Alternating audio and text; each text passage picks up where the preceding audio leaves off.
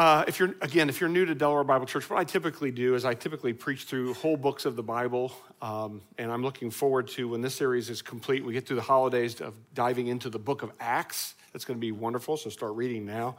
But um, what we're doing right now is we're we're taking more of a, a topical approach and going into the uh, what the Bible says about stewardship. This is the last sermon that I'm going to preach on this topic, uh, and then next week we'll be collecting the uh, commitment cards and seeing what the Lord's going to do with this idea of expanding uh, this ministry. But the question uh, last week I talked about stewardship, and the week before I talked about the fact that God owns everything. So uh, let's build on that a little bit and, and say and, and ask this question What should be the goal of the stewardship we learned about last week? Last week we covered Matthew 25, the parable of the talents, otherwise known as the parable of the bags of gold. And uh, we talked about uh, that, that our job is to be good stewards of all that we have been entrusted with by God. So, what does that look like? What should the goal be? And in order to get into that, I'm going to cover a, a particular part of God's word uh, in Paul's life, the Apostle Paul, uh, beginning in Acts chapter 20, verse 17. Now, let me set it up with some context. Paul is uh, probably uh, one of, if not the greatest and most prolific church planters ever, the Apostle Paul. And um, he spent some time in a town called Ephesus. In fact, uh, we think he spent more time there than any place else in terms of his missionary work, about three years. And um, he spent some time there teaching and preaching and establishing churches and elders. And, um, and then he moved on to uh, and did some months in Macedonia and in Greece. And then the, the Lord had laid it on his heart that he needed to go to Jerusalem, which was, in Jerusalem, Paul was persona non grata, meaning they don't like him there, okay? Uh, the folks in Jerusalem, the Jews in Jerusalem, are trying to get him canceled for what he's saying, okay? To just use modern language, and, uh, and to shut him up and to put him in prison. And so, um, uh, uh, but the Lord had laid it on his heart that he's going to go to Jerusalem. So before he goes to Jerusalem, he makes a last stop uh, after spending some months in Macedonia and in, and in Greece. He makes a stop through Ephesus uh, and making his way to Rome. And uh, let me just pick it up and read uh, Acts chapter 20, verse 17 and following. Now, from Miletus, he sent to Ephesus and called the elders of the church to come to him.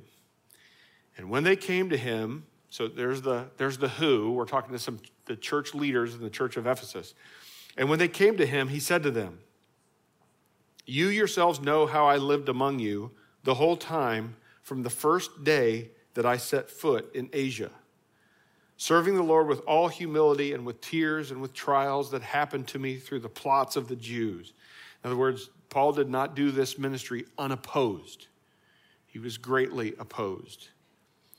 Verse 20, how I did not shrink from declaring to you anything that was profitable, teaching you in public and from house to house, testifying both to the Jews and to Greeks of repentance towards God and faith in our Lord Jesus Christ.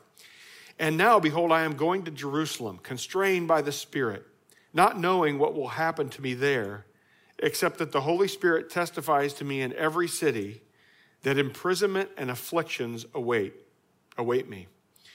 But I do not account my life of any value, nor as precious to myself, if only I may finish my course and the ministry that I received from the Lord Jesus to testify to the gospel of the grace of God. And now, behold, I know that none of you, I know that none of you among whom I have gone about proclaiming the kingdom will see my face again. Therefore, I testify to you this day that I am innocent of the blood of all, for I did not shrink from declaring to you the whole counsel of God. Pay careful attention to yourselves and to all the flock in which the Holy Spirit has made you overseers to care for the church of God, which he obtained with his own blood. I know that after my departure, fierce wolves will come in among you, not sparing the flock, and from among you from among your own selves will arise men speaking twisted things to draw away the disciples after them. Therefore, be alert, remembering that for three years I did not cease night or day to admonish everyone with tears. And now I commend you to God and to the word of his grace, which is able to build you up and able and to give you the inheritance among all those who are sanctified. I coveted no one's silver or gold apparel or, gold or apparel. You yourselves know that these hands ministered to my necessities and to those who are with me. In all things I have shown you that by working hard in this way, we must help the weak and remember the words of the Lord Jesus, how he himself said, It is more blessed to give than to receive. And when he had said these things, he knelt down and prayed with them all. And there was much weeping on the part of all. They embraced Paul and kissed him, being sorrowful most of all because of the word that he had spoken, that they would not see his face again. And they accompanied him to the ship. The question on the table today is what should the goal of the stewardship that we learned about last week? What should, the, what should be the goal? Paul is wrapping up his time in Ephesus and he's saying his goodbyes and he's heading towards Jerusalem, which, you know, as we ultimately know, is going to lead him to Rome and to his demise. But uh, what was his goal? What, what can we analyze from this passage and what can we, what can we apply to our own lives?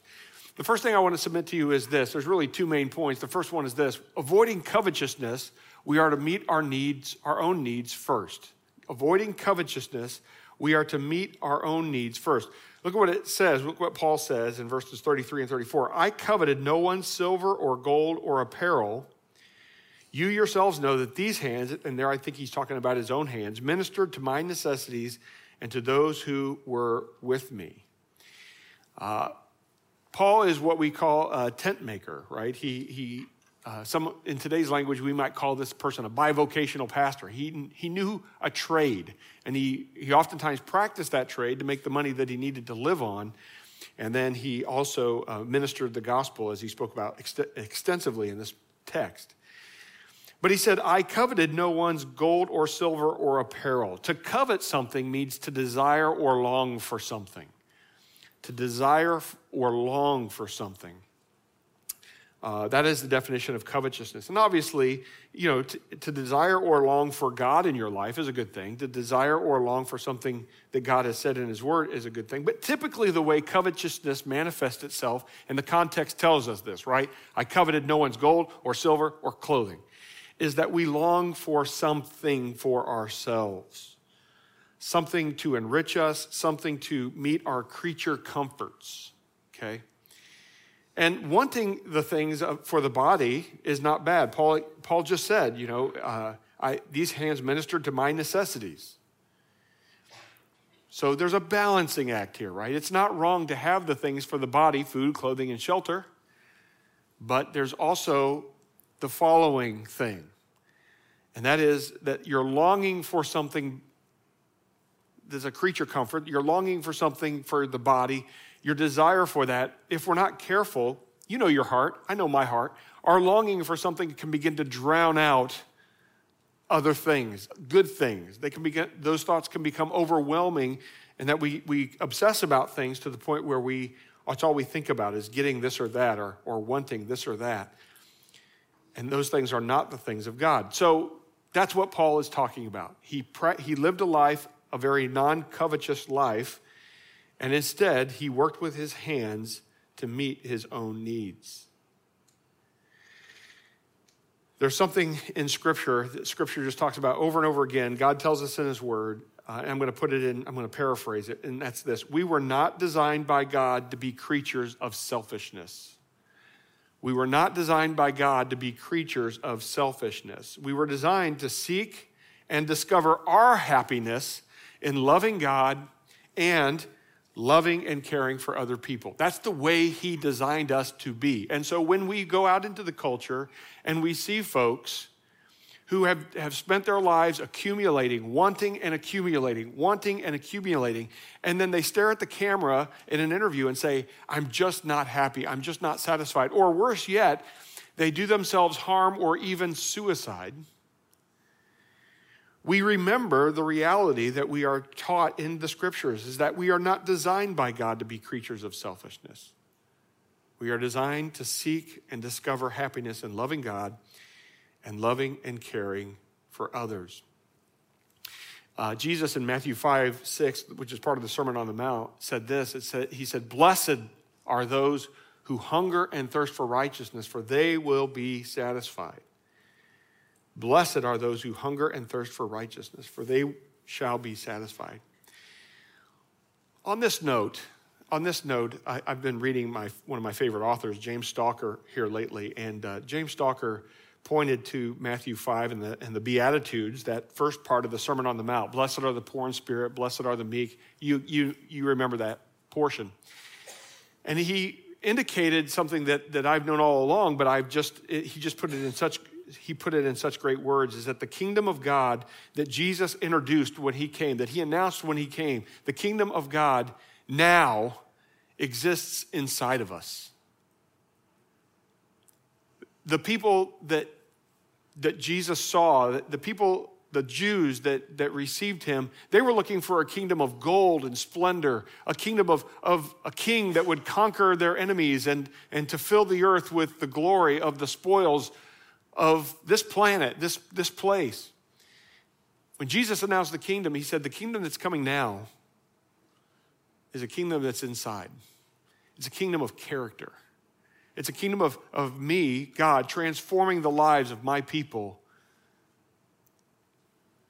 to a people that are blessed because they hunger and thirst for righteousness. Now, again, there's just a big contrast here. There's a big difference between desiring and longing for something to make our body, to, you know, fill our belly or to make our body more comfortable, and hungering and thirsting for righteousness. And I find the difference in the language striking. When we desire or long for something, it can fill our minds and drown other things out. But, but hungering and thirst, hunger and thirst, that's a matter of survival, right? In other words, uh, a desiring for, a coveting, a longing for. There's a difference between that and survival. Our survival is dependent, folks, on us being hungry and thirsty for righteousness. So, anyway, that's what we see in the first point. We are to avoid covetousness and we are to meet our own needs first. That's what the Apostle Paul seems to be saying there.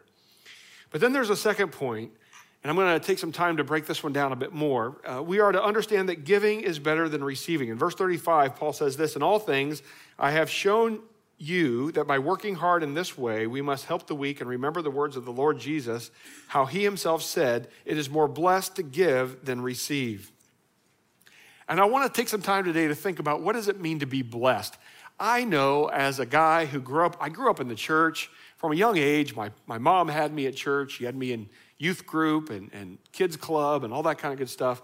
And I know that we Christians, we can throw away we can throw around lingo and never really talk about what the lingo means. So let's talk about this morning what this what is this concept of blessed and what does it mean when jesus paul quoting jesus said it is more blessed to give than receive. By the way you can't find that saying you can't find that saying in the gospels of jesus saying it's more blessed to give than receive and so scholars believe that paul received that you know paul had some supernatural encounters with christ and and that principle must have been passed on to him in one of those encounters. What does it mean to be blessed? Well, I want to break it down into three aspects. And the first one is a spiritual aspect. There's a spiritual aspect to blessing. Paul had spent three years with the Ephesians before he spent some time in Macedonia and Greece. This is the longest time that he spent at any one location during his missionary journeys in Ephesus. Three years. He had ministered to the Ephesians. God bore much fruit through him there. He faced opposition there. He had a relationship with the Ephesians. He was now headed to Jerusalem, but makes a final stop in Ephesus to say goodbye.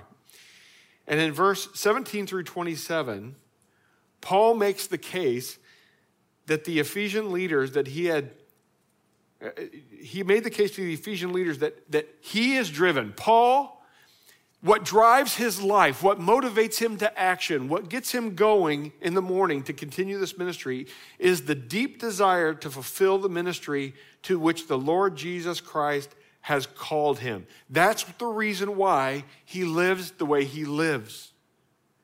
teaching in public and in house and from house to home to home. Even when he's facing opposition from the Jews, he keeps going because he has this deep desire to live out this ministry. He has expended great effort to minister to the Ephesians. He's faced opposition, and now he's facing a new challenge and even danger by traveling to Jerusalem. So, what is the blessing? Take your Bible and flip back one page to Acts 19.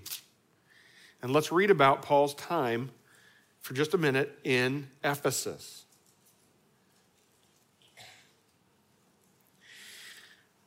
Acts 19, beginning in verse 11. And God was doing extraordinary miracles by the hands of Paul. Let's just stop right there. Let's just, okay, pump the brakes. How many of us in this room long to hear that sentence said of us? I mean, put your, put your name in that blank, right? And God was doing extraordinary miracles by the hands of insert your name. Wouldn't that be wonderful? Anyway, so that even handkerchiefs or aprons that had touched his skin were carried back to the sick and their diseases left them and the evil spirits came out of them. Then some of, by the way, I've seen some TV preachers try to replicate this today and it's a joke.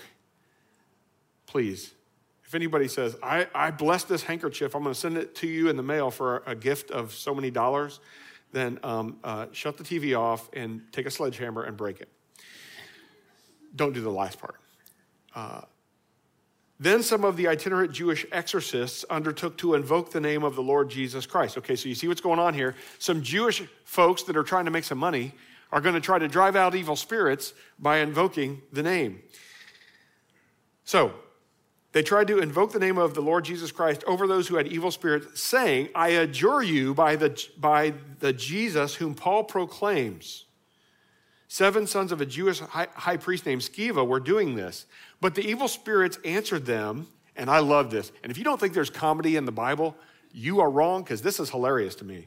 The evil spirit answered them, Jesus I know, and Paul I recognize, but who are you? That's hilarious to me.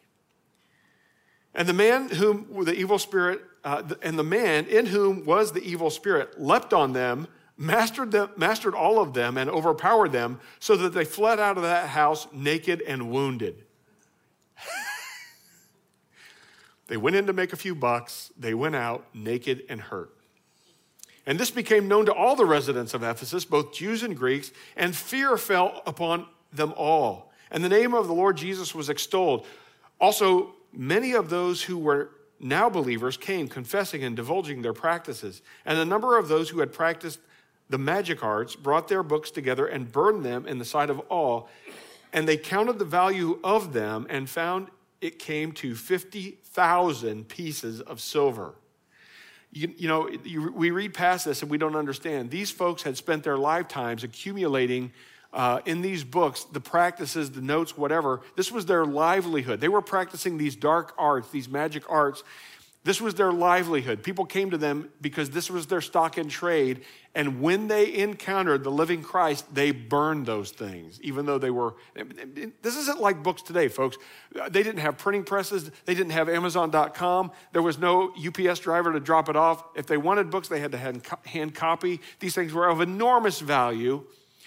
This was their livelihood. And this encounter with the living Christ was so transformative that they burned it. Verse 20 So the word of the Lord continued to increase and prevail mightily. So, what was the blessing?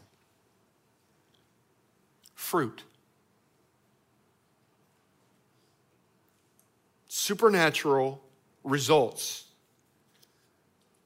The blessing is seeing all these folks coming to Christ and, and not just mouthing the words, but actually putting action behind it, burning their books, you know, uh, changing their ways. The result is living with the confidence that you are operating according to God's purpose for your life. Folks, don't be the one that, that spends your time on this planet accumulating trinkets and stamps on your passport Live for the ministry that your Lord Jesus Christ has set before you. God is going to carry out his work on this earth. And he will use each one of us if we will yield our lives to him. God has gifted each one of us in the church differently. Some of us can preach, others of us can teach. Some of us are very good at encouragement, others are very good at uh, correction, admonishment, and some of us are just very good at making money, right? Your job is to work hard at the ministry that God has given you and enjoy the fruit of it. We have an opportunity here. Uh, we're, we're, you know, as Mrs. Miner said in the video, we're at a, we're at a turning point. We're at a, we're at a checkpoint in the life of this ministry. God has entrusted us with a local church ministry that has a growing Christian school. And as I've mentioned before, I've said this before, we live in a growing community. Delaware is not shrinking, there's new houses going up everywhere I go. Private, Christ, private Christian school interest is exceptionally high in this area of the country. Okay? Our school is full and people are waiting to get in. I mean, people are coming in for interviews for spots that don't exist for next year. Let me say that again. People are coming in for interviews with the admissions department for school spots that don't exist yet next year because they're hoping, hoping that some will open up. Okay? We just had an election. And I, am going to say, I, am going to say that, uh, I'm going to say it this way. A, a couple of the school systems that feed into, you know, where kids, if they're going to public school, they go to those schools if they go to public school. But a couple of those school systems that, that feed into this school, if they, those parents decide to send them here, had an opportunity to, to reverse course on some of the very worldly and very dangerous policies uh, that, uh, that are infecting our schools. Some of the, some of the more rural schools uh, made a turn and they, they unelected some school board members and, and put some school board members on to, to kind of turn the ship. But two of the bigger school systems in our area doubled down on those policies, on those worldly policies. I say that to say I don't see the need decreasing. But what I failed to mention before, and I'm going to mention today, talking about spiritual, the spiritual aspect of the blessing, is that each and every day through our church ministry and our school ministry, we have the opportunity to minister the Word of God to families and students. Some of those families and students are connected with this church, but many are not. But all of them are believers in the Delaware area.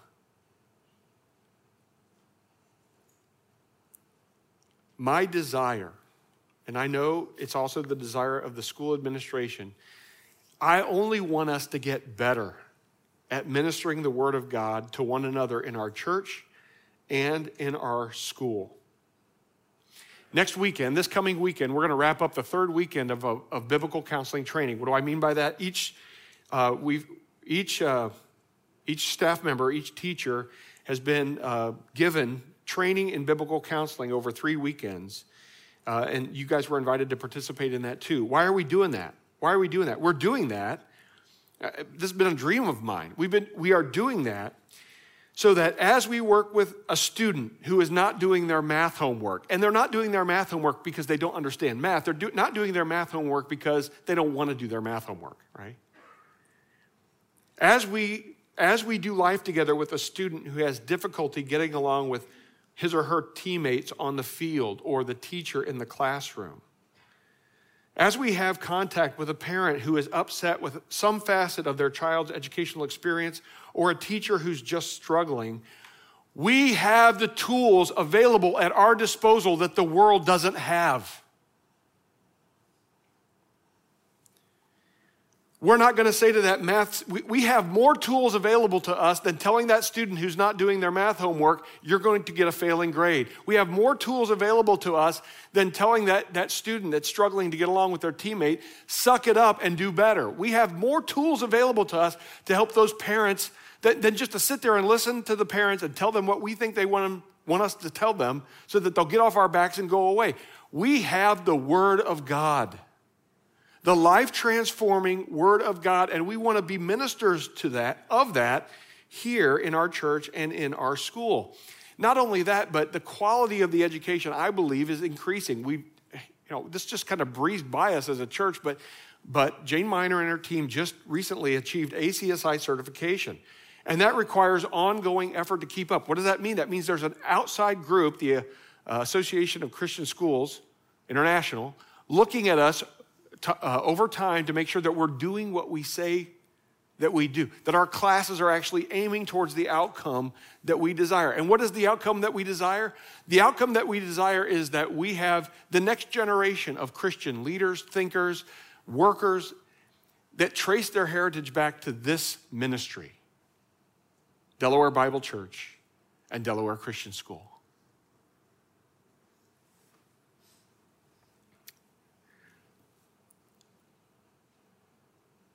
We want to be a school that bears spiritual fruit. We want to be a church that bears spiritual fruit. We want to apply the Word of God to every situation with the right recipe of truth and grace and allow God to grow. Grow people, uh, allow God to grow people through that. What we want in our church and what we want in our school is that. Can you share with can you share along with me the idea that seeing spiritual fruit being produced in people's lives, that's a blessing. That's a blessing. Seeing someone really grow and change, putting off sin and putting on godliness, to see that happen in the context of the local church is a blessing. So, what are you willing to sacrifice for that? I got to go fast. There's a second component, a, a relational aspect. Paul is leaving them. Paul is leaving the Ephesians, but before he goes, he speaks to them some very strong words. If you go back and look at it, he says to them some very some things that if you just if you were a, a brand new person at our church and you walked up to me and you said what Paul said to the Ephesians, I I would probably be offended, right? What's he say? He says, "Pay careful attention to yourselves and to all the flock." He says that to the leaders. He also tells them that from among your own selves will arise men speaking twisted things to draw away the disciples after them. Don't just look out for what's going on outside the body, look about what's going on inside the body, and even amongst yourselves, there's going to be problems. Be alert. He says, In all things I have shown you that by working hard in this way, we must help the weak and remember the words of the Lord Jesus, how he himself said it's more blessed to give than to receive. In other words, he said, Jesus lived this example out, now you go live it. I've lived Jesus' example out in front of you, now you go live it. And then he prayed and then he left.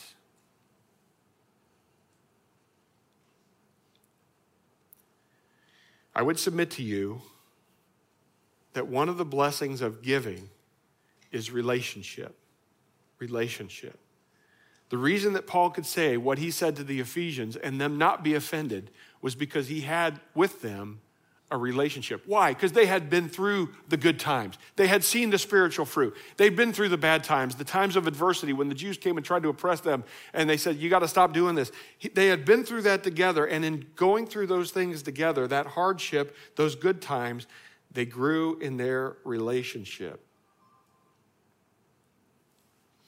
It's been my observation that people who are generous people are generous with who they are their time, their talent, their treasure. They typically get along with others better than those who are stingy.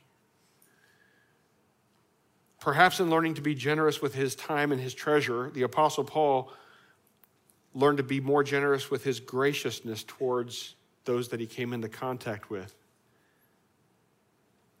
That is, once Paul uh, came into contact with someone and, and showed them how much he loved them through his generosity, they were more open to hear what he had to say about Christ. I would submit to you that better relationships are a blessing. And I would also submit to you that if we work together to complete this building project that the leadership has been telling you about, I think it will yield blessings in our relationships as this local body of Christ moves together to complete something that is hard that is a challenge to do something big. I think it'll be an encouragement to us all. I'm just going to be honest with you. There's, there's a funny thing about churches. And uh, I would like you to register your agreement with me or your disagreement on this with uh, an amen or, or I don't know. You, what's the opposite of amen? Boo? Here's, there's a funny thing about churches. Not everyone in a church is going to agree on everything. Amen. That's true, right? As this, uh, here's one of the things I think we can all agree on. I, I, I think this is something that we can all agree on, and it's a two stage thing, so pay attention. Number one, if a church stagnates, it will fail. Amen? What do I mean by that? What do I mean by that? If a church loses its passion to carry out the ministry that God has given us, that lack of passion will seep into everything until it just feels like we're coming here on a Sunday morning to go through some traditional songs, some traditional talking, but there's nothing really happening as a result. Lives aren't being transformed, things aren't being done. It's just going to degenerate into a cold and dying body. People will notice and people will leave. I, I, leaned over to Bob Johnson this morning. I said, One of the things I love about our choir is I see young faces, I see middle aged faces, I see older faces. I love that about this church, right? I love it. Now, on the other hand, if a church bites off more than it can chew, if a church bites off more than it can chew, it dies. Amen? Let me explain what I mean by that. You might not agree. I've, I've been witness to multiple churches that have taken on large amounts of debt with no clear understanding of how they could pay it off. In other words, they took a, if you, a, they, they went field of dreams on it. If you build it, they will come. If you build it, they will come. And let's say that we were to do that. We were to take on so much debt that we couldn't hardly handle it. All we could do is manage the payment on the interest. We could never get the principal paid off. And that went on for years and drug, drug on for years and years and years. Well, likely everyone be, would be eventually become annoyed or even upset with the leadership. The leadership would probably step down or leave just because nobody likes them anymore. And the church would struggle along. I think I've built enough of a relationship with you over these nine years to say the following It's time for us to be stretched. I think it will be growthy for us and our faith to take some time and consider how we can reprioritize things to work on this project together. I don't know how much, I, I, I don't know much, but I know that I'm good at math. It's one of the talents that I do have, um, that and uh, shade tree mechanic. But for this project to work, uh, the size of the, for the size of the congregation that we are, we're going to have to do more than we're going to have to do more than just make a, a small token offering that doesn't really make any sacrifice on our part. For some of you, you're going to have to consider contributing like a lot of money. For, for those of you that, are, that have been entrusted with much, you might need to consider contributing $100,000 or more. Others 50, others 10, and many, many of you smaller gifts so that we can accomplish this project together. And I know, I know what I'm asking for. In other words, I'm telling you, I know what I'm asking for. But it's not the dollar figure that, it's not the dollar figure that's important because God has blessed and entrusted each one of us with different gifts and assets. It's the commitment and sacrifice that will grow your faith. I'll talk more about sacrifice in a moment. So that's the one side. That's the, if the church doesn't stretch out, if the church isn't stretched, if the church isn't challenged to do big things, if it stagnates, it dies. But here's, here's the other side of the coin. My commitment to you, my commitment to you, is that the leadership of this church is not going to put us in a position where we bite off more than we can chew.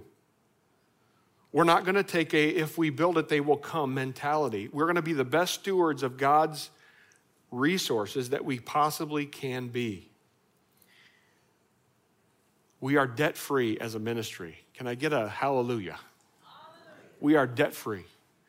And my desire is that either as the last drop of paint is drying on the completed project, or very soon thereafter, we will be debt free again.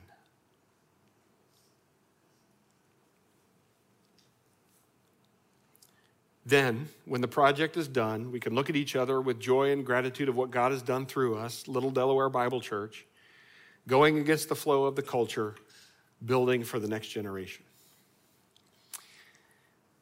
Last aspect is the emotional aspect. As Paul is leaving, we read this in verses 37 38. And there was much weeping on the part of all. They embraced Paul and kissed him, being sorrowful most of all because of the word he had spoken, that he would, they would not see his face again, and they accompanied him to the ship. When someone goes away that you love, when someone goes away that you have a deep relationship with, when someone goes away that you've practiced your faith with, there's sadness, there's emotion. And as I've often said, emotions are good, they are God given.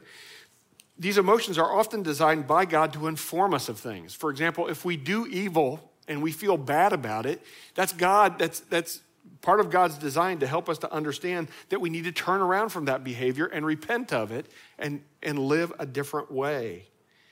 When Paul leaves Ephesus as a result of the spiritual blessings that they've had that they've experienced together as a church, when Paul leaves Ephesus as a result of the relational blessings that they've experienced together, this resulted in emotional blessings too. Deep feelings experienced for good reasons. The tears, the hugs, the kisses that Paul experienced that day was a visible evidence to him that he had indeed been working towards that, fulfilling that spiritual ministry that God had called him to. You see, folks, generosity improves the life of the giver and the receiver. It, it, it improves the life of the receiver and the giver. I have a video, but I'm, I'm out of time. I'm not going to, it, there's no audio to it. This is a video of a man that's, uh, d- during the pandemic, he lives in New York City and he loves to eat uh, Chinese food and he loves to practice the Chinese language with the people that work there. And uh, so during the pandemic, when he noticed that a lot of these businesses were struggling, he raised some money and then he proceeded to go give several different businesses $1,000 tips for his $15 meals. And um, in doing so, so the, the, reason that this video is so funny to me is because this the lady behind the counter works so hard to try to give him the money back because she thinks it's too generous, it's too much. What are you doing? You're crazy, and uh, it's kind of like um, it, it's kind of like the fights that I used to have with my grandmother when I mowed her grass and, she, and I expected her to pay me five dollars, but she insisted on paying me twenty. That woman would not give up. She wanted if I gave her back the $15 that was too much, then the next day in my jeans at home, I would wake up and there would be another $15 in the pocket. She, she insisted on being generous to me. But for reasons that, we, that are not completely clear to us as human beings, other than God's design, giving away things to people in need feels good to the giver. And perhaps it's the knowledge that you were able to help someone else out in need. And the greater the need, it seems like the better the feeling. For example, helping someone else who is helping someone in the checkout line who's five cents short on their payment, that feels good. But helping a family out by having them into your home after they've just experienced a devastating house fire feels not just good, but wonderful, and will likely form in your brain a memory that will never leave you. You'll have it for the rest of your life. This may have been what Jesus was talking about when he said, or, or, at least partially what Jesus was talking about when he said Matthew 6 21, where your treasure is, there your heart will be also. If we invest our treasure in helping others, our hearts will be tuned to the needs of others, even to the point of personal sacrifice. And I just want to say that better, these, these good feelings that we get from doing these things is a blessing. So, what's the answer to the question? What does it look like? What does it mean to steward?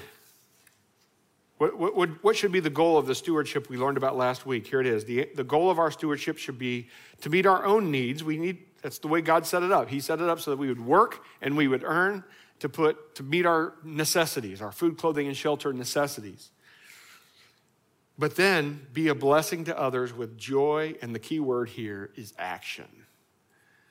Be a blessing to others with joy and action. And that what that will result in, I would argue, I'm making a case from Acts chapter 20 today, is blessings to you. Spiritual blessings, relational blessings, emotional blessings.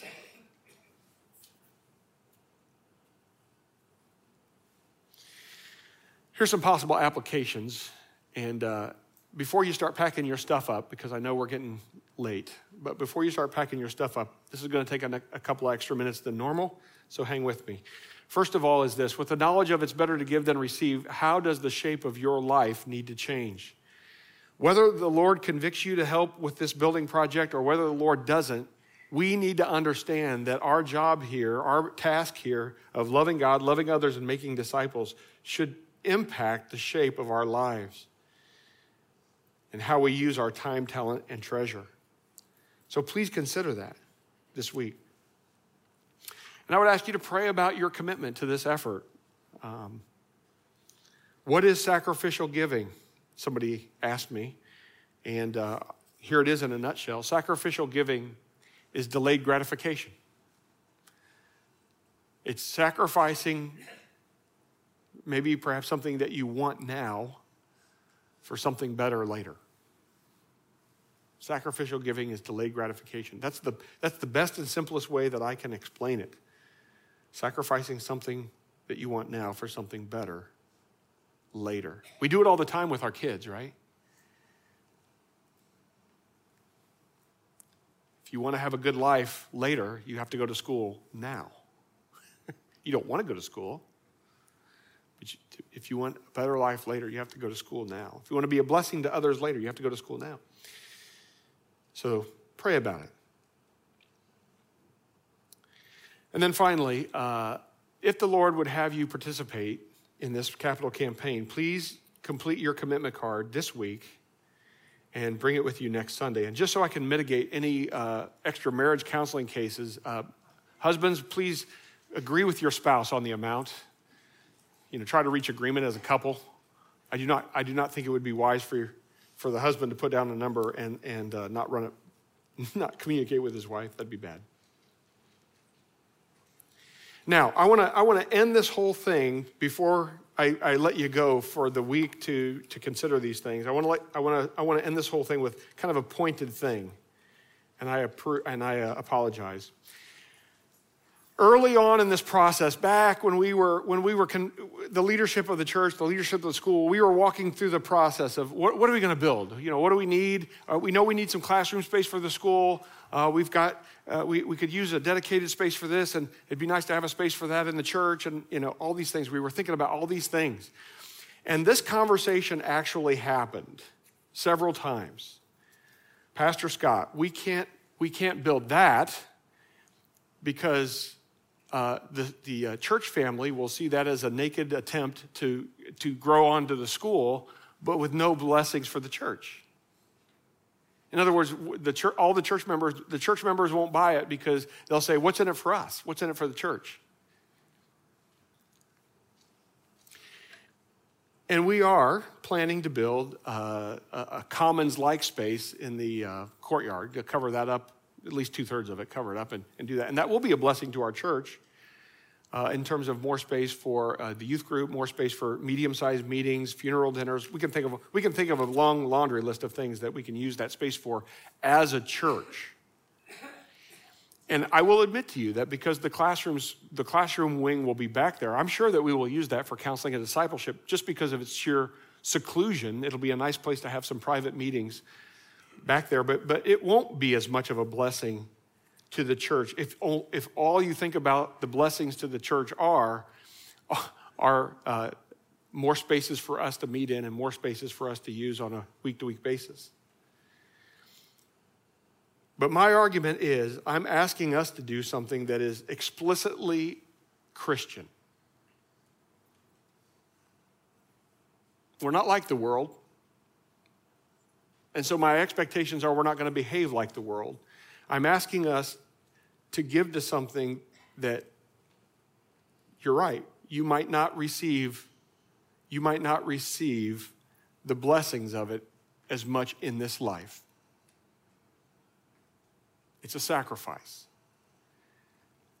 But the investment that you make will impact students, parents, families, uh, and our church in a smaller way, but in our church, it will impact uh, Christians long after I'm in the grave, Lord willing, long after many of us are with the Lord. That's why we called it building for future generations and not building for us right now. Father, I thank you for the opportunity that you give us to dream big and to think about the future and to plan, leaving it all in your hands as to what's going to get done.